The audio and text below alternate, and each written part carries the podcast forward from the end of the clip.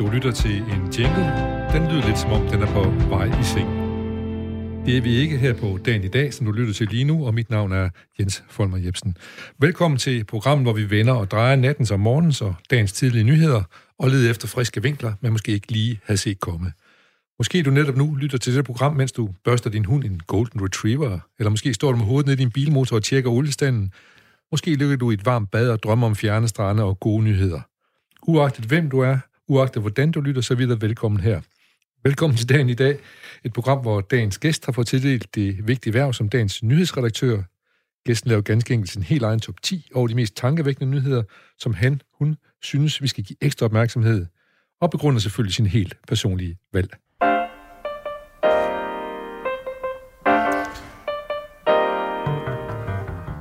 Ja, og når dagen i dag byder vores gæster og vores lytter velkommen, så gør vi det selvfølgelig altid med en herlig sang på læben.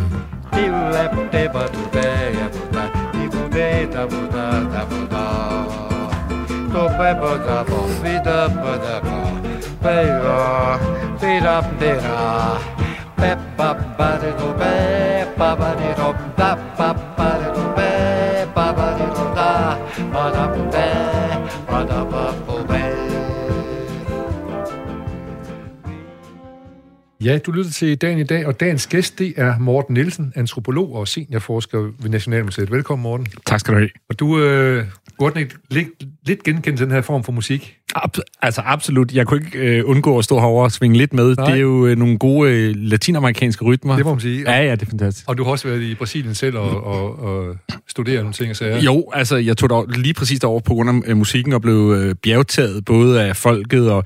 Altså jeg vil sige, øh, øh, Brasilien er nok et af de steder i verden, hvor at det, som landet viste sig at være, præcis hvad det, jeg havde regnet med. Altså folk var lige så sjove og feststemte og øh, altså fantastiske, som jeg præcis havde regnet med. Der er jo selvfølgelig masser af fattigdom og armod, men altså, det er virkelig et sjovt sted at være. Ja, og, hvor, og hvor var du henne i Brasilien? Var det Rio, eller var, det, var du ude på var du Sao Paulo eller noget andet sted? Altså, jeg var selvfølgelig nødt til at tage til både Rio og Sao Paulo ja. for at opleve det, men jeg var faktisk oppe i den nordøstlige del, i den øh, allermest, øh, altså den, den del, som har allermindst, som hedder øh, Pernambuco i hovedstaden, der hedder Recife, hvor jeg kiggede på øh, øh, byudvikling, og altså de her slumbyer, som der jo vokser. Og det, der er særligt ved Brasilien, det er, at i modsætning til rigtig mange andre steder i verden, så ligger slumområderne simpelthen inde midt i byen. Ja. Så du skal forestille dig, du ved, at du kommer gående ned af, af, af, af gågaden i, i Aarhus, og så drejer du om et hjørne, og så har du simpelthen det, altså en, en, en, en barakby, som ligger inde midt i centrum. Og det er simpelthen sådan, som byerne øh, fungerer på.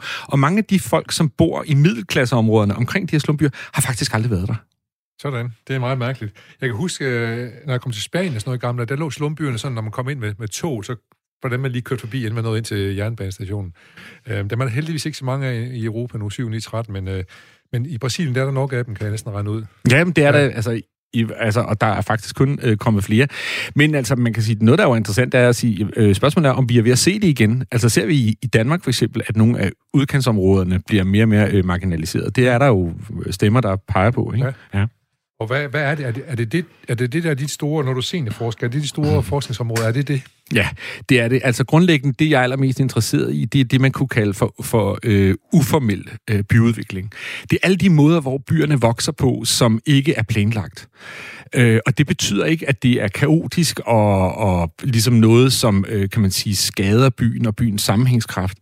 Men, det, men pointen er faktisk, at der bor så mange millioner i byerne nu, at hvis vi tænker over, hvor mange der faktisk bor, og med hvor få midler de faktisk har, så burde der være mange flere øh, konflikter, end der faktisk er. Og, og en af grundene er, at folk er meget bedre til at finde ud af at bo sammen på meget lidt plads, end øh, vi går og øh, gør os øh, forestillinger om. Og så, så mit område handler simpelthen om at øh, blive bedre til at udlæse, hvad sker der derude? Øh, hvad er det for nogle muligheder, der ligger i de uformelle øh, måder, som vi også her i Aarhus organiserer os på, og så bruge det som redskaber til at lave bedre byer.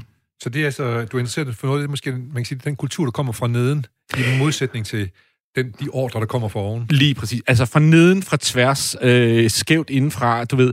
Alle de måder, altså grundlæggende kan man sige, alt det, der sker i det øjeblik, hvor vi som mennesker begynder at bo sammen på meget lidt plads, øh, øh, og de, de ting, at vi så gør, der ikke lige lå i planen. Det er det, jeg er interesseret Det er interesseret, ja. Godt. Vi, skal, vi, vi kommer forbi nogle af de her ting, som du, øh, du bruger din tid på at forske og så videre, øh, ned igennem de nyheder, du har valgt, kan jeg se. Ja. Så øh, lad, os, lad os komme i gang med nyhederne, og det gør vi bedst ved at lige komme op og ride på vores lille berømte nyhedsgroove.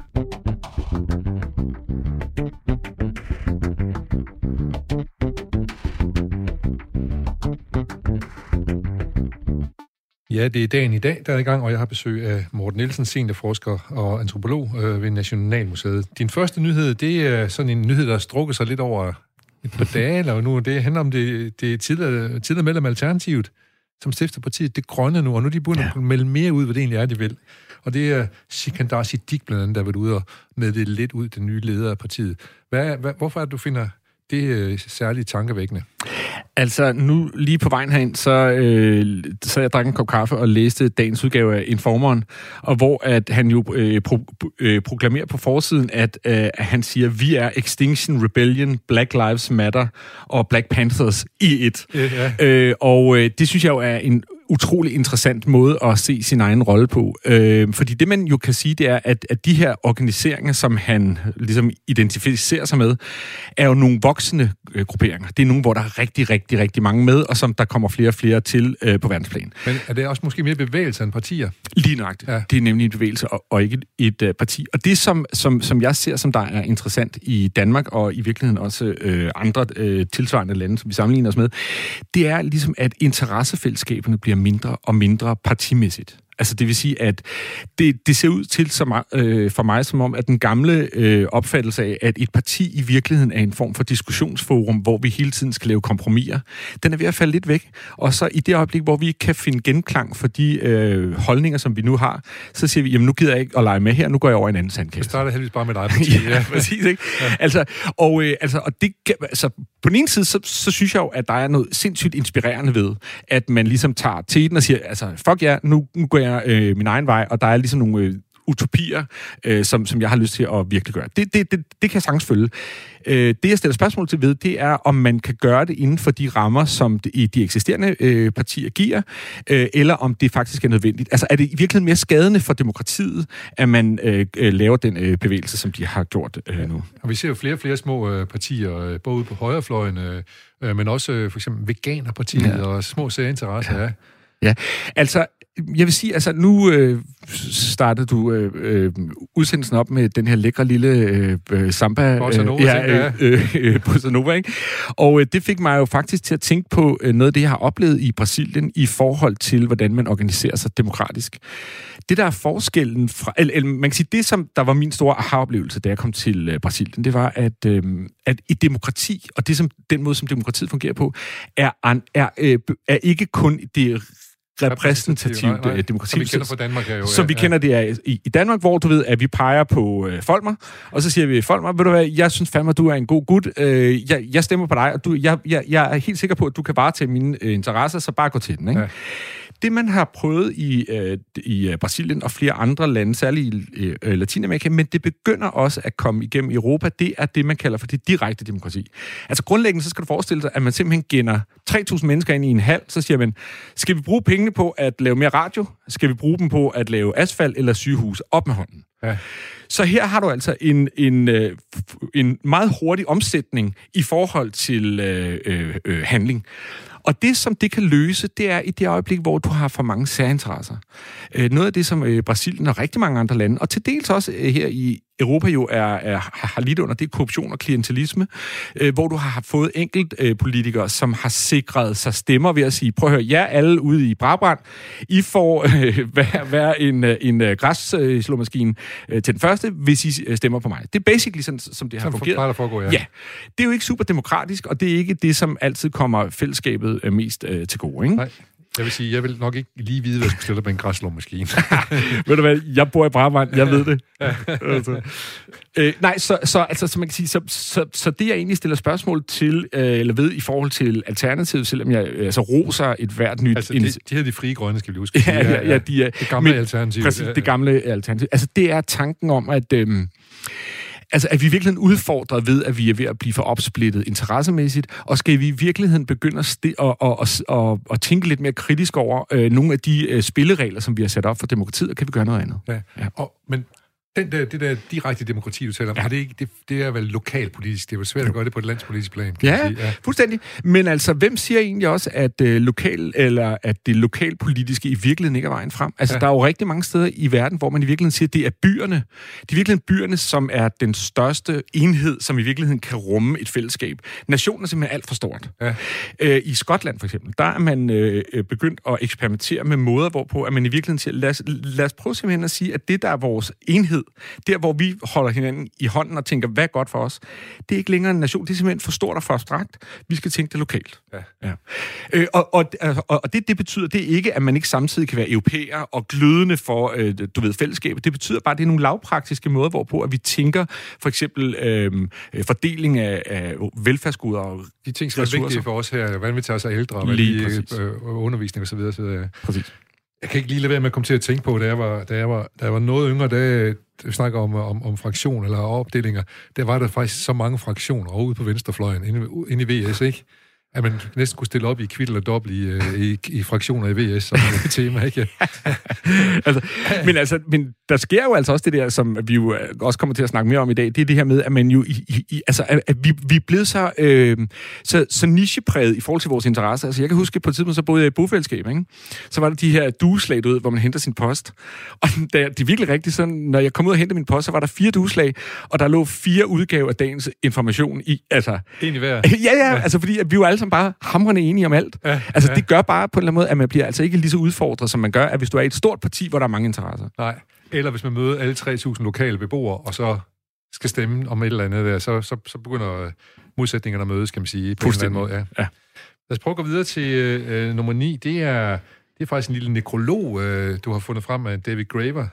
Ja, det er det. Altså, øh, jeg er jo antropolog, som, du, øh, som jeg var glad for, at du nævnte til at starte med, og jeg kunne starte med at spørge dig, øh, Folmer, hvor mange Altså, hvor mange antropologer kan du nævne, som ikke er danske? Altså, hvem, sådan lige, du ved, hvis du sådan lige skyder en 5-6 af. Ja, ah, to-tre. Margaret Mead, er hun antropolog, for eksempel? Yes. Ja, Præcis, ja. ja. Det er fuldstændig... Altså, men, men, altså, og det er ikke for, at jeg skal udstille uh, din manglende antropologviden, det er slet ikke det, men pointen er, at vi har i virkeligheden haft i de, de sidste mange år ganske få, som har gjort sig meget påvirket, eller meget indflydelsesrige på uh, den uh, store scene. David Graeber er, tror jeg, uh, uden overdrivelse, den mest indflydelsesrige uh, antropolog i verden overhovedet, indtil hans alt for tidlige død som 59-årig. Han var, uh, han var den, der uh, i virkeligheden uh, uh, kom op med ideen om We are the 99%, vi er de 99%, som jo blev det her slogan for Occupy Wall Street-bevægelsen. Og, og du må lige forklare, ja. hvad var det, han fandt ud af det? Er det? Var det noget med, at der var 1%? Hvem er den 1%, og ja, der er nogen, der er 99%? Ja, præcis. Altså, der er 1%, der ejer øh, alle goder i verden. Ja. Og vi andre, vi sidder med lorten. Ja. Altså basically, ja. ikke? Ja. Og, øh, og, øh, og, og, og, og det var jo sådan en, kan man sige, sådan en opvågning øh, for, for en ny øh, type social bevægelse, som i virkeligheden aldrig havde set sig selv som et fællesskab på den store scene, og på de, på, altså helt op på de høje navler, som, som, som han i virkeligheden øh, fik det op. Øhm, han har også lavet den... Jeg, jeg skal lige sige, der har vi ja. så et eksempel på en stor ja. fælles interesse ja. blandt 99 procent, ja. hvor, hvor særinteresserne, de, øh, de ikke de ikke duer op på, på nuværende tidspunkt i hvert fald. Ja, fuldstændig. Altså, ja. man kan sige, og øh, senere så har den franske økonom Thomas øh, Piketty jo øh, i den grad øh, understreget, at øh, det, som David øh, Graeber han pegede på dengang, er fuldstændig rigtigt. Altså, hvor Thomas Piketty jo har vist, at man kan sige, verdens øh, økonomiske goder, de bliver akkumuleret øh, på meget, meget få hænder, og jo, jo mere du har, jo mere kommer du til at få ja. øh, grundlæggende. Øh. Så det vil sige, vi, vi, vi har et øh, uligt samfund, som gradvist bliver mere og mere uligt, jo mere rigdom, der tilfælder de få. Øh, så har han også lavet en uh, bog, uh, der hedder Bullshit Jobs, A Theory, uh, hvor han jo simpelthen havde den her uh, meget gode idé, hvor han sagde, hvis du ikke kan beskrive dit ord på 30 sekunder, uh, dit, job. Uh, dit uh, job på uh, 30 sekunder, så er der sikkert noget galt uh, med dit job, og så skal du finde på noget andet at lave, fordi ja. så, er der, så har du for meget, uh, altså du ved, sådan noget, um, hvad hedder sådan noget, uh, me- me- mellemleder, mellemleder uh, uh, niveauet, ikke? Altså hvor der er, og konsul, altså jeg, jeg kommer fra Aarhus universitet, før jeg hoppede over til, øh, Nationalmuseet. til øh, Nationalmuseet. Og lige inden jeg stoppede, sådan et par år inden, ikke, der knækkede kurven, så der er flere administrativt ansatte, end der er forskeransatte. Og øh, det kan du sige, der er alle mulige gode grunde til, men der er fandme også godt nok en meget... Øh, altså, du har fået en grøde med konsulenter og, du ved, altså, prodekaner og fanden så hans øh, pumpestok, ikke? Og det er et problem. Øh, og det er der så øh, Dennis Nørmark og Anders Fogh Jensen øh, har lavet en, en meget, meget, meget fin bog, øh, hvor de i virkeligheden har taget hans tanker og omsat til en dansk kontekst, og som jo har også vist sig i en dansk kontekst at holde vand. Ja. Øh, så, så, så jeg synes, det er, det, det, det, det er i virkeligheden en, en, en stor sorg, at det, øh, Graeber er øh, gået bort. Men man kan sige, det som han formåede, det var, at han fik gjort det, som mange af os bløde humanister har været mega dårlige til. Det er i virkeligheden at hoppe ud over, øh, jo, hvad synes du, øh, kulturen. Ja. Og så sige, prøv at høre, der er altså noget i verden, som er godt, og noget, der er dårligt, og vi kan godt begynde at, og ligesom at sige, altså komme tilbage til virkeligheden en 70'er indignation, ikke? Og sige, nej, kræfter med nej, altså det her, det er forkert. Ja. Og lad os kritisere det. Hvad, hvad, er der, hvad er der sket, øh, hvad, hvad, er der, hvad er der sket med os på vejen? Fordi jeg kan da også huske, at vi, vi sagde fra over for mange ting engang. Nu siger man, ja, uh. Altså man kan sige, det der i hvert fald skete inden for øh, mange af de bløde fag i 80'erne og 90'erne, det var, at man blev nærmest ramt af en kollektiv skrive krampe, skrivekrise, ikke? det var, at man sagde, hov, øh, hver gang jeg skriver noget om de fattige, eller om øh, racisme, eller hvad sådan det nu kan være, ikke? så gør jeg det som hvid, jeg er 50 til næste år, som hvid øh, midalderne middelklasseborger, så taler jeg ud for nogen, altså jeg, jeg, jeg gør mig selv til stemme for nogen, som jeg overhovedet kan tale ud for. Så i virkeligheden, så gør jeg mere vold øh, på dem, fordi jeg fratager dem øh, evnen for at tale for sig selv. Er det det, man kalder kulturel appropriation, tror Præcis. jeg. Præcis, ja. ja, ja. Og øh, der er også øh, en, en, en god øh, og meget øh, kendt øh, øh, historiker og, og filosof, Edward Said, der kaldte det for orientalisme. Altså, at vi gør de andre eksotiske, og vi sådan, uden at der egentlig er nogen, der lægger mærke til det, så kommer vi til at, at egentlig at aftegne verden ud fra andres øh, perspektiv. Øhm, og det var det, man langsomt opdagede i 80'erne og 90'erne, hvilket afstedkom en, en, en, altså en, en meget øh, produktiv men i længden også skadelig øh, skrivekrampe. For til sidst, så, så kan vi jo slet ikke sige noget om noget som helst. Nej, nej. Så det var i virkeligheden først øh, i, i nullerne, og jeg tror i virkeligheden særlig grad efter øh, finanskrisen, at øh, man begyndte at vågne op og sige, hey, der er altså faktisk noget, vi kan sige, og vi kan tage nogle af de indsigter, vi fik fra 80'erne og 90'erne. Det var for eksempel om, at vi er meget mere nuanceret nu til at forstå magtforhold. Altså, at man kan indskrive i sin analyse af, af magten, for eksempel på Radio 4, øh, hvilken øh, position man selv taler ud fra, og så man, den bliver mere øh, nuanceret, men man holder sig stadigvæk for øje at sige, prøv der er altså stadigvæk nogle ting omkring ledelsen, som der er vigtigt at sætte øh, fingeren på. Ja. Nu ved jeg så ikke lige, hvordan det er her på Radio 4. Det ved jeg jo heller ikke. heller ikke men, øh, Nej. men øh, det kan vi jo prøve at undersøge en anden gang i et Præcis. eller andet øh, graver, graverprogram måske. Men, øh, men, men i hvert fald så, øh, så taler du lidt for, at vi skal tilbage til, at vi må gerne sige, at der er noget, der er godt, og der er noget, der er skidt. Ja, det gør jeg i høj grad. Altså, øh, man kan sige, lige nu står vi, som vi jo, og det kunne jeg forestille mig, at øh, du jo sikkert også har, har talt med mange af dine tidligere gæster om, altså et, et, et, et sted, som er unikt, fordi at hvis vi ikke gør noget nu, så vil hele øh, strukturen falde sammen omkring ørerne på os ja. lige om lidt. Ikke? Ja. Og øh, hvordan kommer vi så videre herfra? Jamen gør vi det ved, at vi, øh, kan man sige, meget nuanceret og omfavnende øh, hele tiden prøver at se det fra den andens øh, perspektiv, og ikke kommer med nogen egentlig overordnede øh, moralske kritikker, eller gør vi det modsatte og siger, nej, kræfter med nej, der er noget her, uanset hvad du synes, så er det her den vej, vi skal gå. Og det ja. kan godt være, at jeg øh, på, på den korte bane øh, kommer til at i virkeligheden vride din frihed og, og virkelig minimere din evne til at tale, men sådan må det nødvendigvis være. Ja, så noget må gerne blive udgrænset, kan man sige, på det, en eller anden måde. Ja, det tror jeg, altså, og det er, jo ikke, det er jo ikke som sådan, at jeg ligesom taler for diktatur, eller vi skal have sådan en eller anden form for øh, øh, afvæbning af, af demokratiet, men jeg tror, vi er nødt til at sige, at der er nogle øh, kritikker, som er afgørende. For eksempel omkring den økonomiske fordeling. Altså, vi er da nødt til at bryde Facebook og Amazon og nogle af de her store ja. firmaer op. Altså, det, det, det, selvfølgelig er vi det. Og vi er også nødt til at forholde os til, at der er 1%, som ejer øh, stort set øh, alle verdens værdier, og så 99 procent, der Ja, de har det samme som de 99 procent, ikke? Jamen altså, du ja. kan jo se, altså, øh, vores eget øh, bybarn her, øh, hvad hedder han, Holk Paul, altså øh, ja. bestsellermanden, øh, ja, ikke? Ja. som jo altså er den største jordejer i Skotland. Ja. Altså, hvor meget han inden godt kan lide at gå på jagt, så er det sgu da forkert. Ja. Altså, det, det, altså det, det, den, den er ikke særlig lang. Altså, det er ikke langhåret eller noget, det er bare forkert. Det må vi godt sige. Ja. Det er godt. det, her, det her med at være sagt, og husk, at du hørte det i dagen i dag. Præcis. Vi skal videre til uh, nummer 8, som handler om uh, ghetto. Ja, altså, øhm, og det her, det er i virkeligheden, kan man sige, en, øh, en, øh, en nyhed, som i virkeligheden er en, øh, en øh, proces, som er kørt i en lang periode, kan man sige. Det er, øhm, vi har jo det her, som hedder øh, parallelt samfundslovgivning, et meget svært ord, ja. øh, men som jo altså grundlæggende handler om, at... Øh, at man kan øh, tvinge øh, de 15 hårdeste boligområder til at nedbringe øh, andelen af øh, almene øh, øh familieboliger med 60 procent inden øh, 3, øh, 2030. Ja.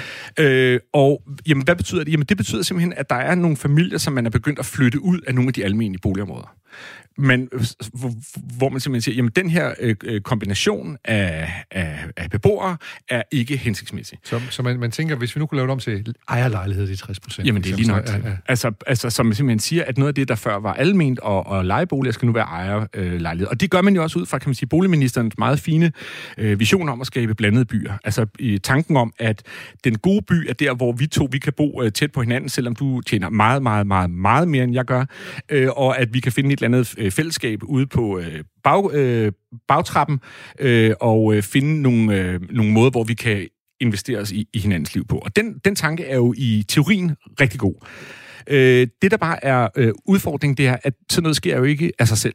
Altså, og, øh, og, og noget af det, som der er blevet peget på, den, den, den artikel, som jeg helt konkret har kigget på, det er en øh, arkitekt, der hedder Iben Dein, mm-hmm. som øh, er blevet, øh, kan man sige, irriteret over, at man i virkeligheden tænker øh, de almindelige boliger ud fra et arkitektonisk perspektiv og ikke fra et socialt perspektiv. Og hvad betyder det? Jamen det betyder, at man taler meget om, hvordan bygningerne ser ud, og øh, hvad deres stand er, og ikke øh, hvordan de mennesker, der bor i bygningerne, har det, og hvad deres øh, sociale og kulturelle og øh, øh, øh, behov er. Og, og ganske kort, hvad, hvad, hvad får det af konsekvenser? Jamen det får den øh, øh, konsekvens, at vi øh, mangler viden om, hvordan folk simpelthen bor sammen, og hvad der skal til at få et fællesskab til at fungere. Altså helt konkret, så peger hun jo på, at når man ser de her tegninger over øh, mange af de her øh, almindelige boligområder, Øh, og så har man indsat, du ved, øh, øh, selvfølgelig virtuelt øh, på computer, øh, nogle altså tegninger af beboerne. Par, og de al- partyspillederne. Præcis. Ja. Og hvad kendetegner dem? Jamen, de er alle sammen hvide. De er alle sammen hvide. Og jeg mener, altså, det er jo det er et lille øh, eksempel, men på, øh, men på et meget stort øh, problem, som er, at man, at man egentlig siger, jamen dem vi gerne vil have til at bo i, i de her øh, almindelige boligområder, det er, øh, lad os kalde dem danske middelklasse øh, familier. Ja. Det, man mangler, det er en nysgerrighed over for de ressourcer, der findes derude, og sørge for at skabe nogle fysiske rammer, som der understøtter dem og styrker dem, og lad dem komme til ord. Tag udgangspunkt i de mennesker, der bor der, i stedet for at at bygge efter til nogle bestemte mennesker. I hørte det på Radio 4 ja. øh, af Folmer, det er ja. fuldstændig rigtigt.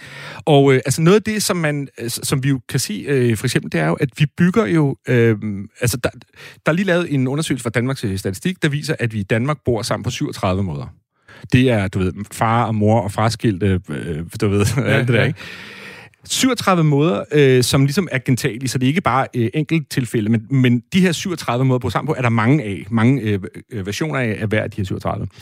Men vi bygger kun almindelige boligbyggerier øh, på tre måder. Vi bygger det til gamle, til ældre, til unge og til mor og far to børn. Ja.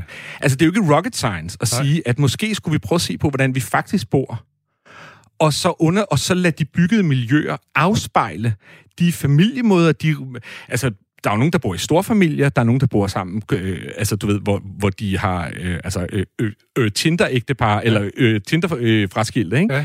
Der er virkelig mange måder, men vores byggerier afspejler det ikke. Og når vi ser de her nye øh, øh, øh tegninger over de almindelige boligbyggerier, så afspejler de det heller ikke. Nej. Det er, du ved, hvide danske middelklasser. Tilbage til kerne, øh, de gode gamle kerneværdier, ja. kan man sige der. Ja. Fuldstændig. Så måske var der mange af de problemer, man forbinder med ghettoer, som man måske kunne løse, hvis man tænkte arkitektonisk, tænkte på lidt andre måder. Ja, altså, en, nu kan jeg jo lige godt sige det, jeg synes jo, at man skal se nogle flere øh, antropologer derud, ikke? Ja, altså, det. Og, og man skal i virkeligheden blive mere nysgerrig på, i stedet for at slå streger på... Altså, det er vigtigt, at der bliver planlagt, det er der ja. slet ikke nogen tvivl om. Men man er nødt til at gøre det på en måde, hvor man er i dialog med og har en nysgerrighed over for, hvad der faktisk er derude. Ja. ja. Spændende som man siger, når man ikke lige ved, hvad det skal sige. Ja. men, øh, men, øh, altså. men, men det, er, øh, det er jo dybt interessant, øh, hvordan vi får jo, men du kan jo se det, der, ikke? Jamen, altså, du kan jo og, se det bare i Gellerup, ikke? Ja. Altså, altså jeg, jeg, jeg har arbejdet super meget i Gellerup, og, altså, og det interessante var jo, at øh, når jeg havde folk med fra udlandet, altså øh, by øh, forskere og by, øh, altså øh, kloge folk, som ja. der arbejder med øh, byplanlægning rundt omkring i, i, i verden. Ikke? Og så sagde jeg, nu skal vi ud og se en ghetto. Og vi kørte ud i, i bussen, ikke? og de kørte hen over bakken ude ved, ved Brabrand, hvor jeg i øvrigt også selv bor. Og så, kom så, og så, du ved, så peger jeg op til, til højre og siger, her har I ghettoen. De er bare sådan, altså, hvad fanden snakker du om? Det er der intet med ghetto på. Så kommer man op og ser de her store, øh, store rummelige lejligheder, ikke? Ja. hvor alt fungerer. Og så siger man, ja, og det er så det her, der bliver revet ned. Ja. Ikke? Øh, der kan man sige, der, der har vi fra, i, i, fra en dansk øh, synspunkt, synes jeg, været alt for blinde for i virkeligheden, og, og egentlig at være klar over, altså du ved, hvad sker der, og hvad er det egentlig for nogle problemer, for det er altså ikke bygningerne, der skaber problemerne. Nej. Det, øh, det skal vi have gjort noget ved. Ja. Og jeg kan ikke lade være med at lige nævne her også, fordi da Gellerup øh, Parken blev bygget, blev det jo i løbet af 3-4 måneder øh, genkendt som det bedste, bedste by i Danmark. Og se, hvordan det er gået. ja, ja, ja. Jo, Nå. men egentlig kan man sige, altså du har jo ret, fordi altså, man kan sige, tankerne var, var sgu egentlig meget gode. Altså det var, at man siger, at vi skal lave en landsby. Ja. Du ved, hvor, er vi, hvor vi er sikre, og hvor vi kan ned. Fodboldbanen er der, kirken er der, indkøbscenter der er der, og, ja. og, og lokale hvad hedder, fritidsklubber og alt muligt andet der. Ja, ja. De havde faktisk en uh, klub for dem, der, lavede, der legede med Mærkelin-tog, og for dem, der legede med Fleischmann-tog. Ja, det er rigtigt. ja, ja, det var, det, der var mange gode uh, tankegange, og øl, ølbryggerklubben osv. Ja. osv. Ja. ja. Men øh, det har fået et andet øh, ry nu om stunder, må man sige. Ja. Og det er så måske fordi, at man øh, glemmer at, øh, at tilpasse lidt til dem, som flytter ind faktisk, ikke? Ja. Jo, altså, og, og i virkeligheden at sørge for, at, at det område jo ikke er en ø. Altså, ja. de, de skal jo kunne knyttes øh, an til de omgivelser, som de jo altid er en del af. Ja. Og det vil jeg også sige, det har jeg altid betragtet Gellerup som ø, er faktisk sådan, man lavede faktisk på et tidspunkt sådan en vold uden omkring ja. Gellerup, ikke? Ja. Så, så øh, vi gik så vidt som til, da jeg arbejdede i Aarhus Festuge, at vi lavede en bro som gik ind til Høj og så over til Gellerup, så man kunne forlade øen og så gå ind på, på fastland og ja. omvendt. Ja. Ja, ja. Men det er også interessant, at det har været sådan nogen som jer, der har været nødt til at gøre det, ikke? Jo. Altså. Jo. Øh, vi håber at det bedste for Gellerup, og ikke mindst for dem, der bor derude. Altså. Og så lad os gå videre til det næste, som... Øh, ja, det, det bliver sjovt at tale om øh, fyrværkeri. Hvorfor ja. skal vi snakke om fyrværkeri? Jamen altså... Det er jo øhm, en lovgivning, der vi skal laves om nu, eller? Ja, altså der er jo altså den her, øh, vores, øh, den, vores øh, justitsminister, Nick Hækkerup, han øh, mener at vi skal lægge en tredjedel oven i strafudmåling i sager, hvor fyrværkeri er blevet affyret øh, mod øh, personer. Ikke? Ja. Og øh, altså, hvis man sådan lige træder et skridt tilbage og tænker, okay, hvad, oh, altså, undskyld, hvad? Så er det jo en fuldstændig vanvittig sag, ikke? Fordi det, det handler om, det er, at vi skal forestille os, at der er en, der er stået nede på en gade, ikke? Så er, så er vi to kommet forbi.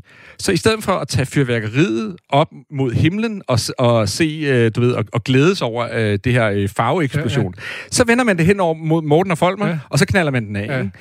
Altså, det er jo fuldstændig vanvittigt. Ja. Altså, det, det er sådan, altså... Det er, mit... nogle, det er nogle lejede militær. ja, jamen altså, det er jo, det, det, er jo, det er jo helt skævt, ikke? Ja. Øh, ja, så kan man sige, så bare ligesom en, en sidenote, så selvfølgelig så øh, undgår Dansk Folkeparti jo ikke lige at komme ind lige og lave et øh, skud fra borgen, der hvor øh, Peter Skorup, okay. så han, ja, han siger så, at folk, der skyder med fyrværkeri, er simpelthen for langt ude. Det skal kunne mærkes, at det går ondt. Og så siger han så, hvis det ikke er en dansk statsborger, bør det koste en udvisning. Ja. Det er jo klart, den, den, vil jo være dumt, når man kommer fra hans øh, perspektiv, ikke at få den øh, lige hamret ind. Ikke? Ja. Men vi er enige om mm. i hvert fald, at det er dumt at gøre, uanset hvem der gør det. Fuldstændig. Ja. Det, er, det er helt, helt kuk, ja. ikke? Øhm, øh, og, og, og der er ligesom to ting i det, som, som, som, som jeg har tænkt over øh, øh, omkring det, ikke? Altså, øh, for det første så er det i virkeligheden, jamen, øh, er det her et udtryk for sådan en form for strukturel vold? Altså, er volden i Danmark... Øh, eskalerende. Øh, ja, er den øh, eskalerende. Og øh, altså, det er den ikke.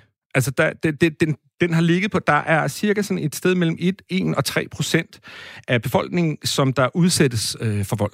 Og det tal har faktisk været stabilt over de sidste 25-30 år. Så det vil sige, vi ser ikke som sådan, altså øh, det, det her tror jeg i virkeligheden, vi skal mere se som en ekstrem case, end som et udtryk for, ligesom at vi bliver mere ja, voldelige over for øh, øh, hinanden. Det er overvejende mænd, som der er øh, voldelige over for hinanden. Og øh, Øh, og så er der alkohol øh, ind, indblandet. Ja, indblandet. Øh, men det, som, altså, øh, som jeg er der slår mig her, ikke, det er, hvordan skal vi egentlig stille os som samfund over for den her type situationer, hvor vi oplever noget, hvor vi egentlig siger, jamen det her, det er så langt ude, så det kan jeg ikke engang acceptere som værende en del af et samfund. Altså, skal jeg forstå det? Skal jeg, skal jeg ligesom gå ind i en dialog og sige, at det her, de var bare fulde, eller du ved. Øh, og, der, og, og der synes jeg, der er jeg begyndt at tænke en del over at sige, at jeg tror, at vi demokratisk i et land som Danmark har sådan en slagside, hvor at vi øh, jo hele tiden tænker, at demokrati skal også kunne omfavne det, som det er, altså dets modsætning. Ja, vi skal kunne rumme det hele, ikke? Ja, ja. Vi skal kunne rumme nazi-ekstrem, vi skal kunne rumme, øh, hvad hedder han, der stiller op til Folketinget? Øh, Ja. Jeg er allerede øh, fuldstændig... Paludan. Øh, øh, Paludan, ikke? Vi skal kunne rumme øh, Paludan. Vi, øh, amerikanerne, de skal rumme Trump. Øh, vi skal kunne rumme den ekstreme vold. Og så skal vi indsætte den i et system af logik og rationalitet. Ja. Kan vi det? Altså, er, er det i virkeligheden den rigtige måde at gøre det på? Og nu hører jeg dig sige stille spørgsmål. Skal vi det? Skal vi det, ikke? Ja. Øh, og en af grundene til, at jeg er begyndt at tænke meget over det, jamen det er jo fordi, at vi står i en situation lige nu, hvor man kan sige, at vi jo øh, står, som Greta Thunberg siger, på en brændende platform. Og verden er ved at falde sammen omkring ørerne på os. Og nogle af de beslutninger, som der skal øh, tages, øh, er nogle, hvor vi, er, hvis vi skal nå derhen, så er du og jeg, folk, jo nødt til aldrig mere at flyve i en flyvemaskine. Vi skal aldrig mere spise mukør, og øh, vi skal øh, bruge meget mindre vand. Og så kan du så sige, jamen, øh, jeg er min gode ret til at spise mukko og drikke alt det vand, jeg vil, fordi det er min demokratiske ret. Ja. Og det, sådan er det jo lige nu. Ja. Øh, og så det vil sige, jeg skal jo egentlig som, som demokrat, ligesom jeg skal gøre med de her tosser, der har fyret med fyrværkeri, så skal jeg egentlig sige, jamen de må da kunne forstå, at det her det er tosset. Men grundlæggende så har jeg lyst til at sige til dig, øh, Folmer, hvis du nu havde det sådan, så du vil flyve øh, til København, hver gang du skal over og gå i Imperial, så har jeg lyst til at sige, jamen det må du ikke længere. Altså, slut. Tag den cykel. Tag din cykel. Ja.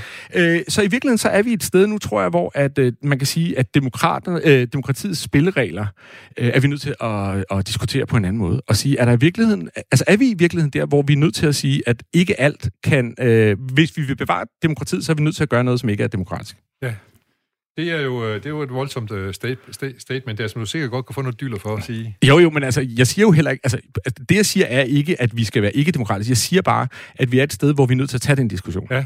Altså, og at vi er nødt til at overveje at sige, jamen, kan, vi, altså, kan demokratiet øh, løse de øh, problemer, som vi står overfor?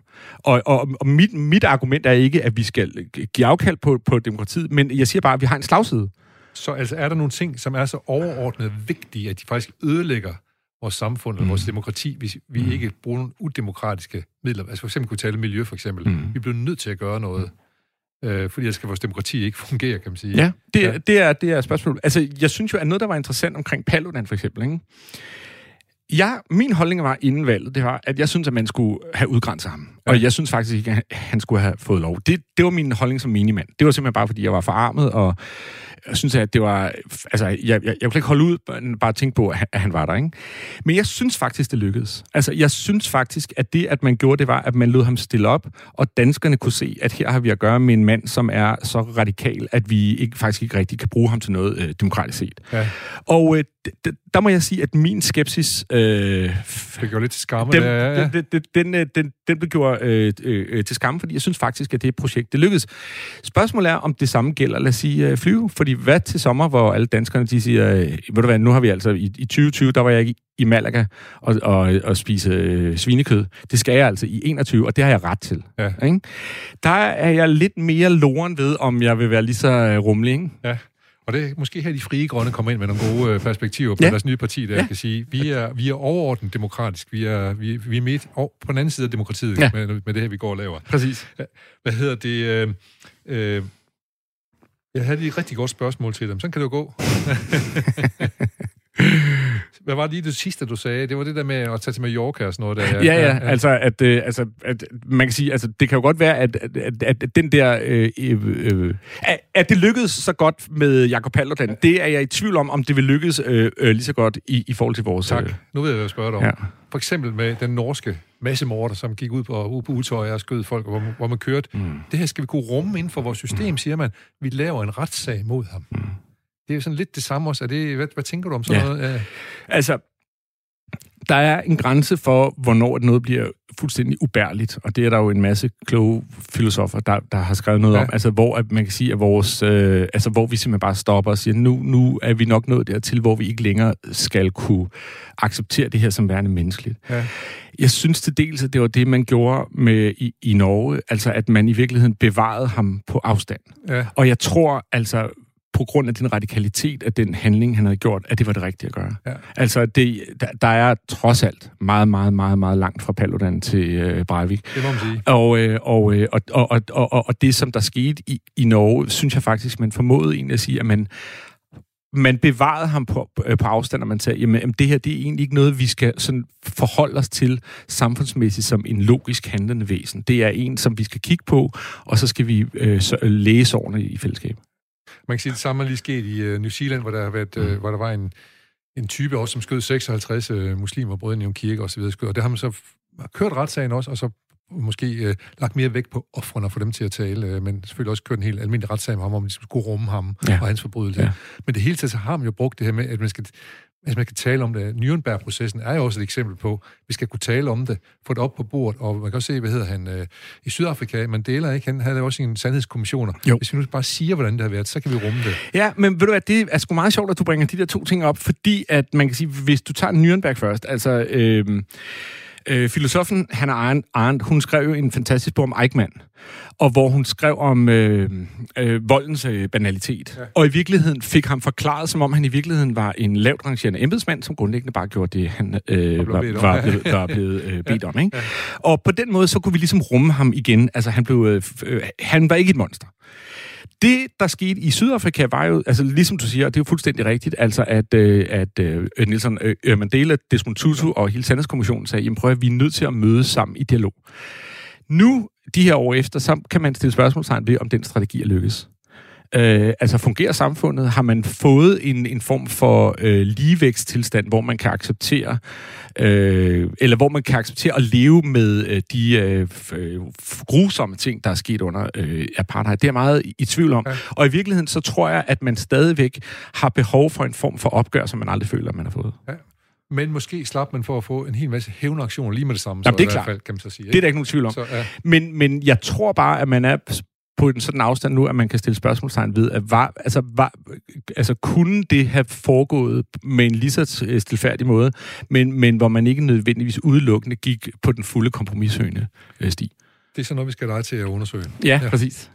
Vi skal videre til din nyhed nummer 6, fordi øh, vi vi er nødt til at tempo den en lille smule op, er ja. jeg bange for. Jamen, det gør vi. Altså, man kan sige, egentlig så er vi i øh, samme land. Man kan sige, at hvis der er et tema i nogle af de her øh, nyheder, som jeg har taget, så er det i virkeligheden, at øh, der bliver skabt flere og flere øh, kløfter i øh, samfundet, og øh, vores udfordring er egentlig at lappe dem og lave de broer, som du jo lavede ind til, øh, til, til Gellerup. Ja, præcis. Ikke? Øh, fordi at det, øh, som der er blevet øh, skrevet om her op til i dag, det er, den sociale øh, kløft mellem øh, gymnasierne øh, vokser.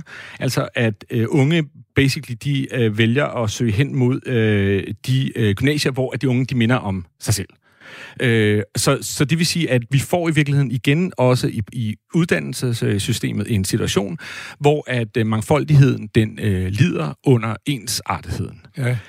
Og øh, det kan man sige, det er jo øh, i virkeligheden et, et samfundsmæssigt øh, problem, fordi at vi ikke øh, får den her, kan man sige, øh, nuancerede indsigt i, øh, hvordan de andre... Øh, I liv, ja, i, eller, ja, altså, ja. og ikke blot det, at det, som vi også gør, det er, at vi bliver ved med ligesom at få sådan en, øh, et ideal om hele tiden at, øh, kan man sige, at, at, at, at bryde mønstre og overskride de grænser, som, øh, eller de øh, øh, mangler, der har været i ens øh, liv tidligere. Noget af det, jeg har et stort øh, problem med, det er faktisk ideen om mønsterbryder.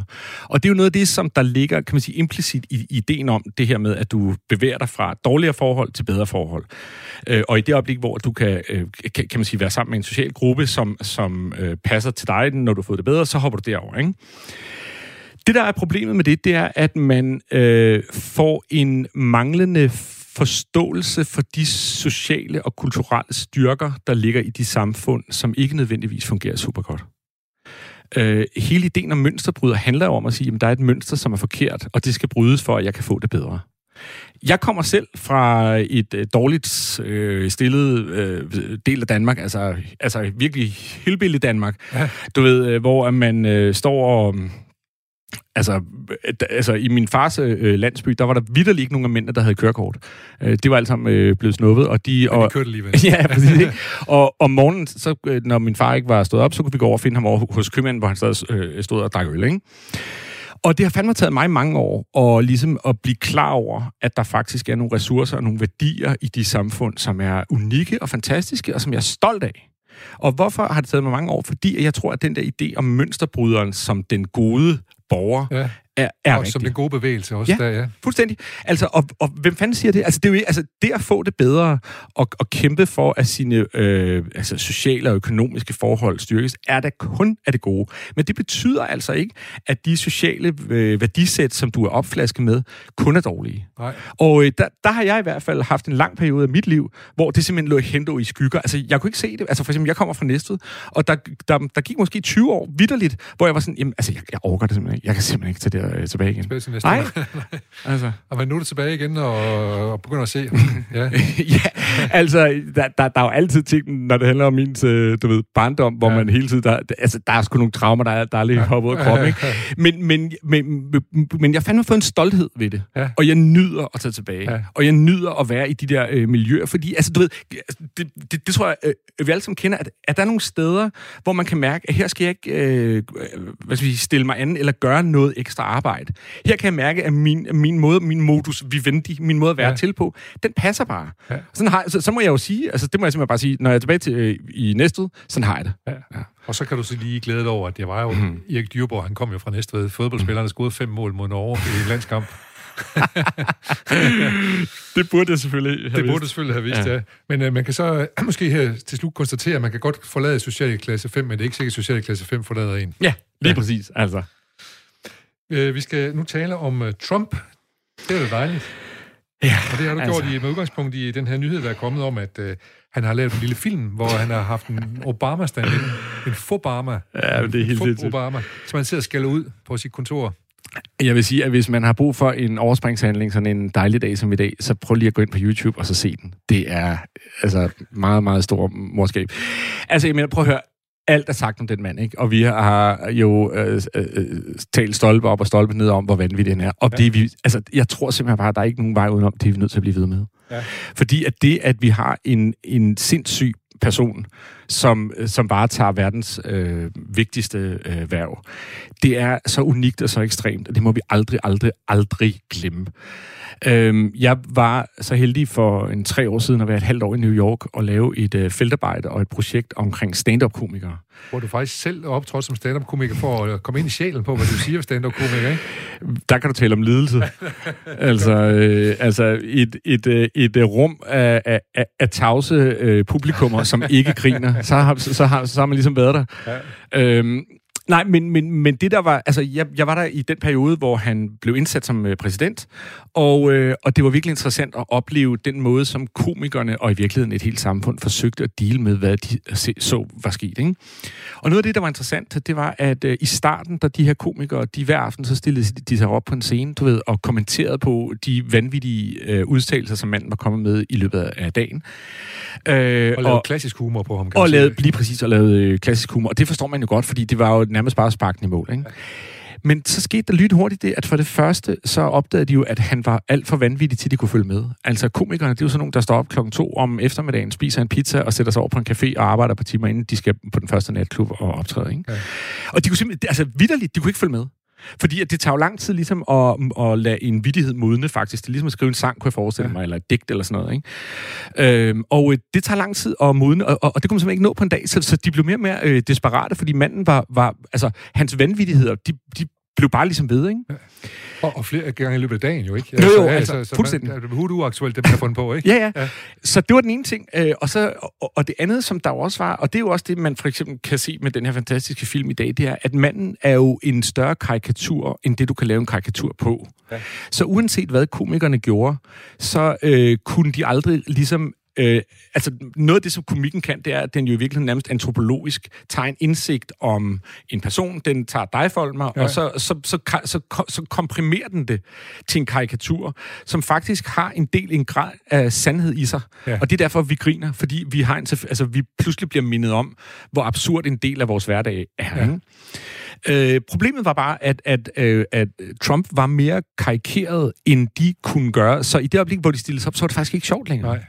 Så ret hurtigt, bare i løbet af det halve år, hvor jeg var der, så begyndte øh, komikerne at holde op med at lave jokes over øh, Trump, og det øh, overlod de til øh, late night øh, talkshow ja, ja.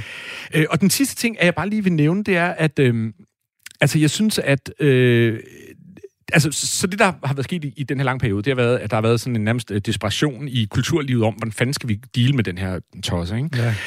Nu er der kommet en komiker, der hedder Sarah Cooper, som øh, jeg så et par gange i New York, og som var, var en almindelig øh, stand-up-komiker, ja. du ved, der stillede sig op på en scene og fortalte vidtigheder. Øh, så her under coronaen, så øh, var, det hendes øh, lille kusine og fætter, som der viste hende TikTok, som jo er den her sociale øh, platform, som grundlæggende bliver brugt af børn til at vise dansetrin ja. og, og, og mime til sange, ikke? Og det hun så gjorde, det var, at hun begyndte at mime til små tekstbider fra Trumps taler og at du drømmer ikke om, hvor populær hun blev. Og hvorfor gjorde hun det? Fordi at på en eller anden underlig, men hun er en sort, smuk, kvinde, som øh, jo på ingen måde har nogen som helst nærmelsesvis fysiske øh, ligheder med Trump. Men når man så på hende, så var det nærmest som om for første gang, så gav, hans, øh, så gav han, hans ord mening. Altså, du kunne se i hendes øjne, at hun var, bang, hun var i virkeligheden et lille, bar, et lille bange barn, som bare anglede efter øh, anerkendelse. Ja. Og det har hun, altså hun har nejlet det så perfekt, du ved, så at hun har fået en helt sådan en komikerverdens taknemmelighed, du ved. Talkshow-verdenen skriver til hende nærmest på, på daglig basis, du ved, tak, tak. tak. Ja, ja. så, så hun er ved at bruge uh, Trumps uh, faktiske stemme, det han siger, og så sætte en, uh, en anden kropslighed til den har, har, har været med til at afsløre, hvad han egentlig er for en. Lige præcis. Altså, ja. altså, hun er simpelthen... Underligt nok, så er det som om, at for første gang, så har hun vist... Altså, så har hun givet den rigtige krop til, til Trump. Ja. Og den rigtige krop, øh, krop har så paradoxalt nok været en sort ung kvinde. Ja, det er godt. Det er godt. Uh, hende vil vi lige holde øje med. Uh, Sarah Cooper. Sarah Cooper. Tjek hende på YouTube og Twitter og som TikTok. Som lipsynker Præcis. Trump. Og et første gang, jeg så hende, det var da han, uh, han foreslog, at man skulle tage, hvad hedder det, uh, blegemiddel til mod corona. ja, det er, det er fantastisk, det hun lavede. Det, det, ja, det er sindssygt. Nå, vi skal, vi skal hastigt videre. Vi skal, øh, vi skal til at lige tale om... Øh, jeg, jeg tænker faktisk lidt på, når du står her og er seniorforsker. Skal du aldrig videre med dit liv? Jo, altså jeg er jo 50 lige om lidt, ikke? Så, så, så jeg vel nødt til at have sådan en eller anden form for midlife du crisis. Videre, du skal også op og videre på karrierestigen, ja, jo. Ja, præcis. Altså, så jeg har faktisk valgt, altså, og det er sjovt, du siger det, for jeg har valgt som nummer 4, at, øh, og jeg egentlig så synes jeg jo, det skulle være nummer 1, men øh, det, øh, kunne, det tillod min øh, jyske, øh, hvad hedder sådan noget? Sindighed, eller ja, beskedenhed. altså, beskedenhed ja. Min øh, jyske øh, beskedenhed mig dog at gøre, men, men jeg er faktisk lige blevet øh, øh, øh, forskningsprofessor på Nationalmuseet. I, det er blevet for to dage siden, så jeg bukker lige. Det gør vi andre sgu også. Det så vil sige, nu har vi en forskningsprofessor i studiet. ja, præcis. Ja. Det er virkelig, virkelig glad og øh, bæret over. Og ja. jeg havde bare mega meget lyst til lige at sige det. Ja, det skal øh, du også gøre. Og, og sige lige kort, meget, meget kort, hvad, hvad, hvad er en forskningsprofessor? Hvad, jamen, hvad er fordelene ved det? Eller hvad skal man sige, hvad er det? Hvorfor er det et hederslag? Det er et hederslag, øh, fordi at man får i virkeligheden muligheden for at sige, hvilken retning skal forskningen gå på Nationalmuseet. Ja. Altså, Nationalmuseet er jo en, den hedderkronede institution. Det må man sige. Du ved, hvor, altså, hvor vi jo alle sammen i virkeligheden forsøger at se os selv i. Ikke? Ja. Øh, og det er super glad og fantastisk øh, meget, meget bæret over. Ja. Og man kan sige, det som jeg helt kort, øh, den måde, som jeg i virkeligheden vil bruge den her øh, opgave øh, på, som altså handler om ligesom at udstikke retningen ja. for forskningen, og hvor vi, hvad det er for nogle Hvad vi ser Danmarks historie, kan man sige. Ja. Ja. Præcis. Ja. Det er, jeg kunne godt tænke mig, at vi alle sammen begynder at tænke på vores fælles øh, historie, ikke som en fortælling, men som en værktøjskasse af muligheder. Og med det mener jeg, at øh, kulturhistorien øh, på den ene side kan give os en forklaring om, hvordan vi kom, du ved, fra øh, Gom den Gamle og, øh, du ved, og, og, og middelalderen og Margrethe den Første og så videre op til i dag, ikke? Vi bladrer en billedbog, og så... Lige, og, ja. lige præcis. Ja. Vi, vi bladrer i en billedbog. Men det andet, som den jo også kan, det er, at vi er jo altså ikke... Det, det, de, vi er ikke de første mennesker i verdenshistorien, som der er kommet op med nogle gode løsninger. For eksempel, hvordan at vi bor sammen. Vikingenes langhuse, for eksempel, ikke? Det var en måde for en, øh, for en stor familie at leve sammen sammen på i, inden for en bygning. Måske så har de faktisk øh, øh, fat i nogle virkelig øh, gode arkitektoniske øh, øh, modeller, som øh, vi kunne bruge også i dag.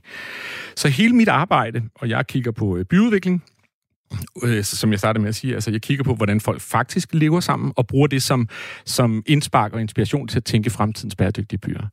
Øh, og den måde, som jeg tænker kulturhistorien på, det er i virkeligheden som et, et, du ved, et arsenal af muligheder, ja. som vi kan dykke ned i, og i virkeligheden til, hey, der er noget i middelalderen, at, at vi kan bruge til at tænke øh, almindelige boliger. Ikke? Der er noget i, øh, i øh, vikingetiden, der gør, at, at vi kan tænke ejerskab. Øh, I stenalderen, der, der kan tale kønslighed. Så du nævnte tidligere, at du kunne se øh, øh, historien som en værktøjskasse, ja. så det, den er fuld af løsninger, den der Lige historie, eller den ja. værktøjskasse, som vi kalder historie. Fuldstændig. Og, øh, altså, og, og det jeg jo kan se, det er, at mine fantastiske kollegaer jo er med på den her tanke. Ikke? Altså, at, at vi skal simpelthen dykke ned, og så skal vi hjælpe hinanden. Nærmest ligesom at, altså, at se de forskellige epoker som øh, Lego-klodser, der kan, der kan bruges til at bygge fremtidens hus. Vi, øh, vi holder øje med dig, den nye forsknings... Øh, pro, pro, eller, professor, øh, hvad hedder det så egentlig? Det hedder så... Nu glemte jeg det allerede. Det, det hedder... Forskningsprofessor. Forskningsprofessor ved Nationalmuseet, og jeg lover dig, at du bliver inviteret til min indsættelses... Øh, hvad hedder det, øh, forelæsning. Jeg glæder mig allerede. Og så vi skal lige, øh, vi, har, vi, har, vi har faktisk kun øh, fem minutter tilbage, så nu skal vi sidde og snakke om, om Jakarta. Ja, lad os, øh, jamen altså, det der er sket i Jakarta, det er, at i Jakarta, der har man fundet ud af, at når man ikke har maske på under corona, så straffer man folk med at lægge dem ned i en kiste. Ja. I virkeligheden som sådan en offentlig, øh, hvad hedder det, du ved, når man i gamle dage lå på... Øh, ja, ja, de satte folk gabestok. Ja, præcis, ja. i gabestok, ikke? Og det lyder sådan helt kuk, øh, men jeg synes jo på mange måder, at det, der er interessant her, det er jo, at, at vi igen bliver mindet om, at den måde, som vi dealer med kriser på rundt omkring i verden, den bliver aldrig den samme. Altså, det kan godt være, at vi tror, at øh, du ved, øh, globaliseringen gør, at, øh, at alt bliver ens. Glem det. Ja. og øh, Danmark, altså for at give dig et par lynhurtige eksempler, altså Danmark er ved Gud ikke det eneste sted i verden, hvor man siger, at samfundssind, det, det viser man ved at vise afstand.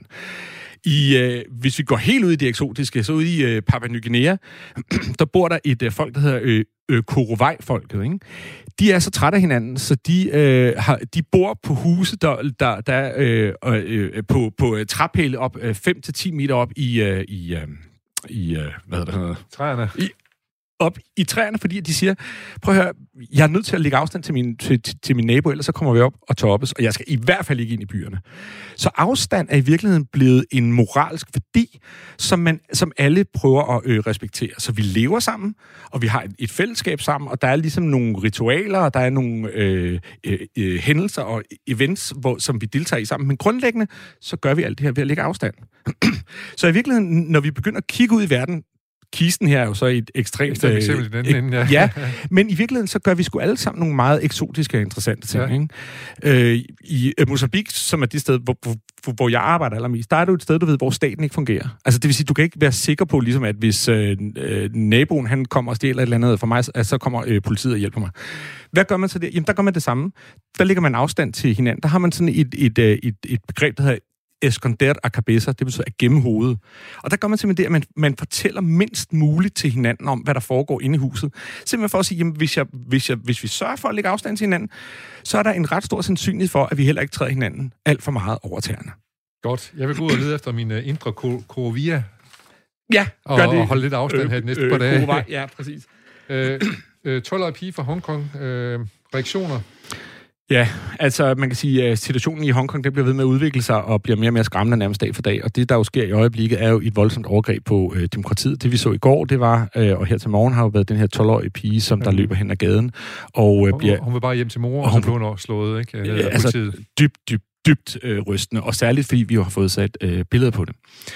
Det, der er interessant, synes jeg, i forhold til sagen i Hongkong, hvis vi sådan på en eller anden måde laver en lidt altså, overflyvning ja, ja, ja. op i helikopterperspektivet, det er i virkeligheden også at sige, jamen, hvad er det egentlig, der er, sker med Kinas rolle i verden? Fordi at, øh, man kan sige, Kina har jo grundlæggende ændret sin globale adfærd hen over de sidste 5-10 år. Ikke?